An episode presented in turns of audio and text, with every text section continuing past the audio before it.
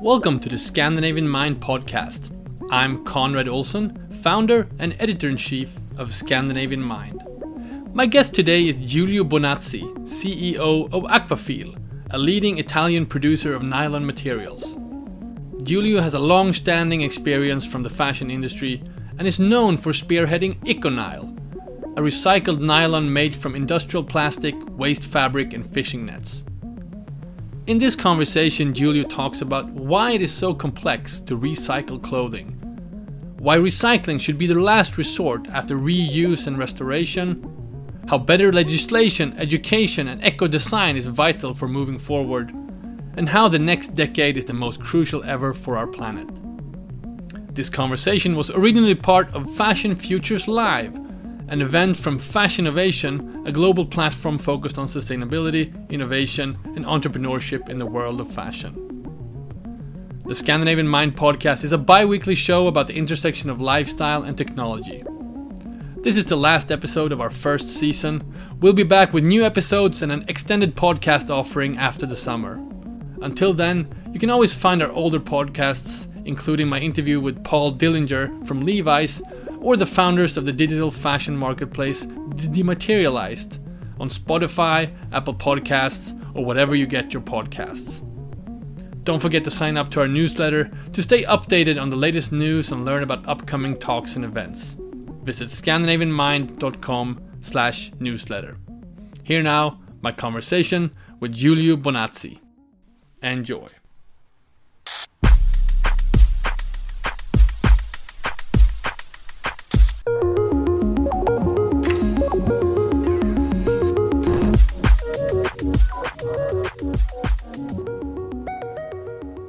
Right. I am here with uh, Giulio Bonazzi, uh, CEO of Aquafil. Uh, I'm in Stockholm, Sweden. Giulio, where are you? Maybe you should tell where you are. Well, I am in a beautiful spot of Italy in the northern part of the largest lake, which is Lake Garda. So I'm not far from Venice, about two hours driving distance from uh, from Venice. Wonderful. So we're going to talk about something that I find truly exciting, and um, and I always say that the the most opportunity, uh, both when it comes to moving towards a more sustainable future, but also in terms of business opportunity, is in the material space. So maybe you could just uh, start by introducing the audience to Aquafil and, and, and the work that you do. Well, uh, thank you, Conrad. Of course, material matters. Uh, maybe they are the most important problem uh, to tackle and to resolve. Aquafil, in particular, is one of the largest producer of nylon fibers and polymer in the world. We are actually the largest uh, fiber manufacturer in Europe. What makes us different is that we make nylon not uh, out of petroleum-based raw material, but out of waste. So we go all over the places around the world we look for nylon waste, such as uh, used carpets, uh, fishing nets, uh, plastic scraps, of course, made out of nylon. We take them back and then we apply a special process that is returning the waste into its original raw material. This is very important because once you have the raw material with proper purification, you can restart a second round without giving any limitation to designers, you know, because of course, if you don't make beautiful products, nobody wants to buy them. Wonderful, and and just quickly give a give us an overview. What what type of clients do you have? What what are the types of uh, companies uh, you know getting access to your material? Well, we sell our ECONYL products uh, to more than two thousand fashion uh, companies around the world of course, uh, from Europe, uh, United States, South America, even Middle East, Far East, Australia, and New Zealand. Uh, we work with the most important uh, luxury uh, companies of the world, like Gucci, Prada, Stella McCartney, Burberry, just to mention a few of them, but also with sport apparel brands and swimwear manufacturer. Of course, mm-hmm. ECONYL can be also sold and uh, used to make carpet flooring, interior design products. I mean, it's a nylon. Nylon is a very uh, flexible and performing material. So what? How how do you define? I mean, these are some of the, the biggest brands in the world, and and you know from the reports we see now from the industry, it, it's it is gaining a lot of more interest.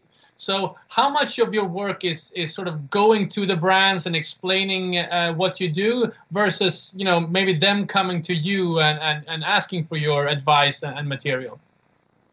we started our journey uh, back in 2007. And of course, uh, uh, 15 years ago, maybe the world was not yet ready to, how can I say, take first uh, sustainable materials, you know. So at the beginning, we had to go by uh, our customers and explain what we were doing. And also, this took maybe two or three rounds because actually it's a very complicated process, the one that we have developed. But now, lately, we have become more famous, and of course, once uh, the most famous brands have adopted ECONYL as their, let's say, uh, favorite ingredient, uh, everybody now knows us, and so they come back to us. So now, actually, the relationship have changed because uh, the next uh, level of collaboration is not only to make beautiful products, but to start making them circular, which is easy to say, but yeah. actually not so easy to make. It, it, should be pointed out then. So ECONYL is the actual brand that you use, and it's perhaps what consumers see in, in the stores versus uh, uh, Aquafil, which, is the company, right? Yes, exactly. Uh, ECONYL is our brand nylon products, while the company manufacturing ECONYL is called Aquafil, and we are also a listed uh, company I mean, about uh, 3,000 people uh, in eight different countries and uh, 17 manufacturing plants. So normally I have to travel a lot. Unfortunately, because of the pandemic, I have been here, you know, blocked. Uh, but I hope to return traveling as soon as possible.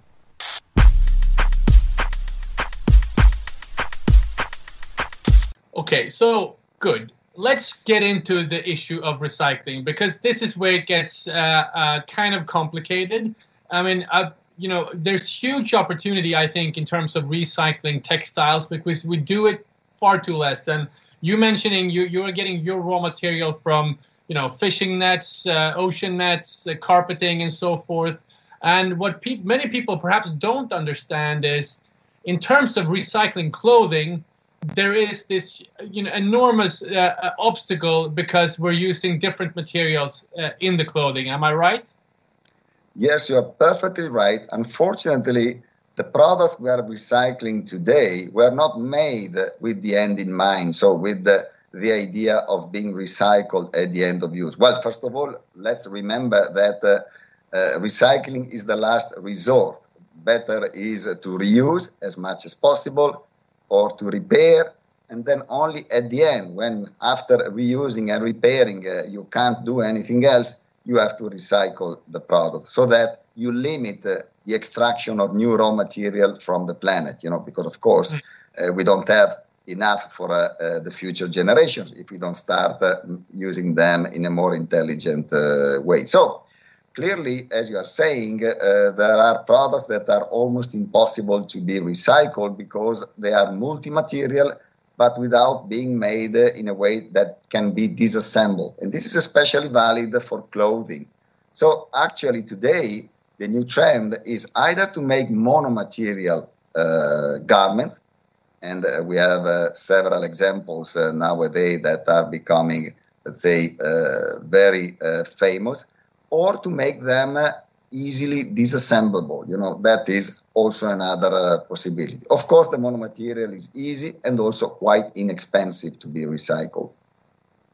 And do you think that's the key? Because you know, when I go down to my recycling uh, room here in my apartment in Stockholm, there are bins for glass and paper and cardboard and everything, but there are no bins for cotton and polyester and so forth. And I always thought in my mind that you know in a few years we should have those bins, but but given what you're saying, it's not so easy, right?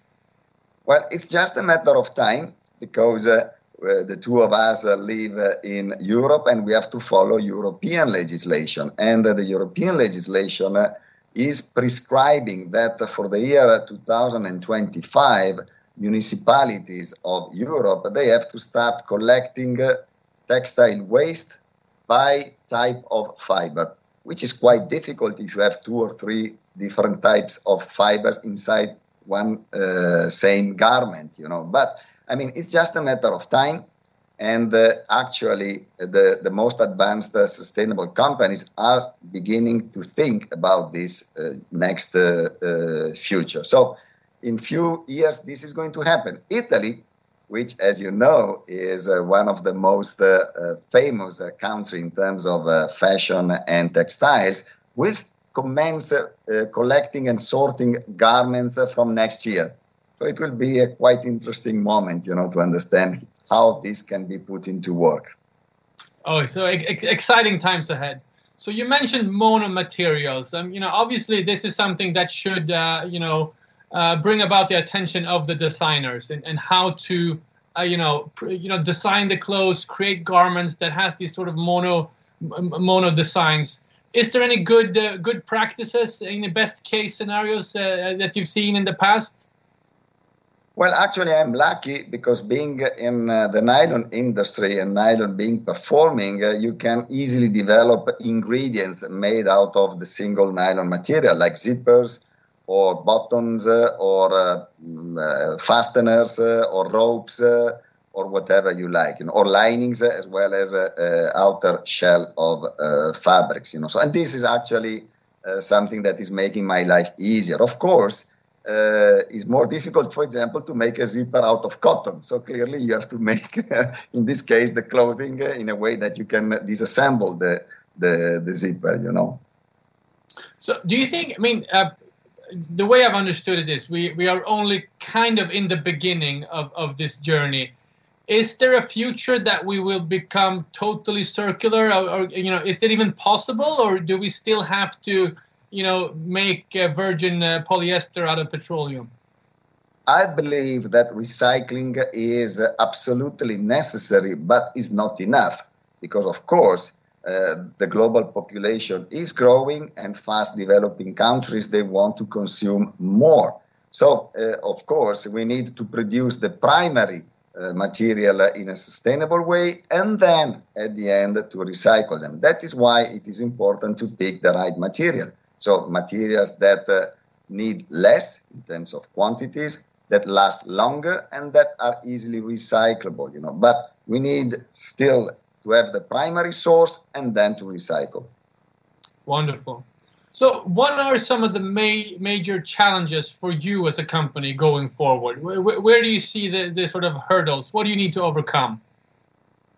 Well, uh, after having developed uh, a sound technology, of course, uh, we have to adapt the technology to the different products. As you can easily understand, to recycle a carpet flooring is different than recycling a garment uh, or a piece of furniture.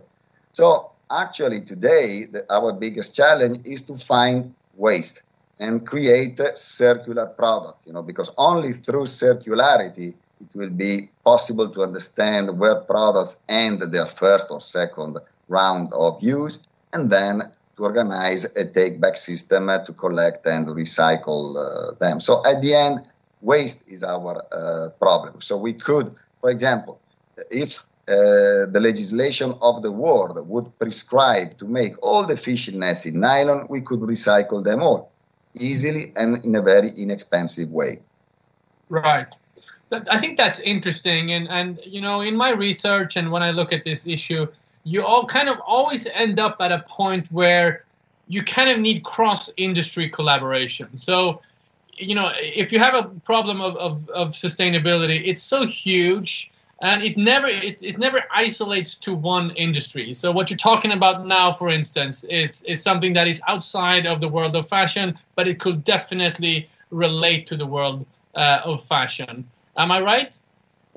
You are perfectly right. Unfortunately, we live in a competitive world, and so you have a company to company competition, uh, uh, material to material competition, country to country competition, and of course, industry to industry competition. Because, uh, for example, in the flooring industry, you have different uh, options. You know, when you decide to change or to build uh, something. So, actually, sometimes uh, to collaborate within in the, within the industry and between industries is quite challenging. But I mean, it's only through collaboration that we can resolve the problem. Right.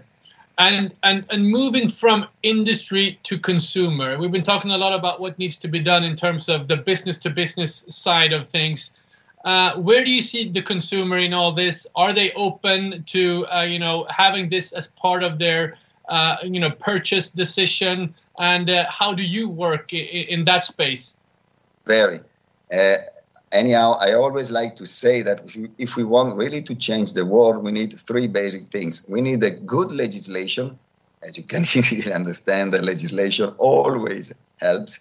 We need education because if we have people with better instruction level, they can easily under, or more easily understand what is good and what is not uh, good. Beside the fact that uh, they also avoid to make stupid things like throwing waste uh, uh away. And then we need a, magic word which is called eco design. So a kind of re engineering or redesigning of products. Uh, with uh, you know uh, at the end the possibility to recover the value of the raw material uh, which is uh, uh, inside so consumers are super interested so we have really hundreds of thousands of people visiting our website and that are continuously demanding uh, for new products new questions uh, why this is better than that? Uh, can, can, you help me to understand uh, what is good and what is bad? So consumers as you can easily understand for sure if they have the possibility to pick between two products that are exactly the same with the same performances but one is made out of sustainable material and that is recycled and recyclable and the other one is not of course they pick the first one right right and where do you advise for? I mean, you're working with thousands of brands already, but I'm, I'm sure there are thousands more that needs to discover this topic and, and, and find ways ways into it. So, where would you recommend them start? You know, if, if they don't have these sort of best practices in their in their business today, where should they start their journey? Well, in many um, countries around the world, uh, industry associations they are now starting to build handbooks. You know, um, manual that uh, really teach and list uh, who is making what, the kind of materials that are available. Not only, of course, the ECONYL type or the man-made fibers type, but also the natural ones. This is maybe the first uh, point. Then, of course, uh, to uh, go to web conferences and conferences like this one. You know, you can learn uh, a lot. Uh, of course, there are also a lot of sustainability master classes today where I mean people can uh, learn a lot of what is sustainable and what is not uh, sustainable. So going uh, going forward from from where you're at, uh, are you positive about the future? do you see a lot of opportunity? I believe that the next decade will be the most crucial one. If during the next decade people will move into the right direction, we will be able really to change. Textile desperately needs to change because if we don't change in a few years, we will be the most polluting industry in the world. And clearly, the, the, the political level will stop us. And so we need to react and make things in a better way. Wonderful. So, Mr. Giulio Bonazzi, uh, I can't wait to, to meet you in person. And uh, but it was uh, certainly a true pleasure to to speak to you here at uh, Fashion Futures. Uh, and uh, thank you so much. Thank you, Conrad.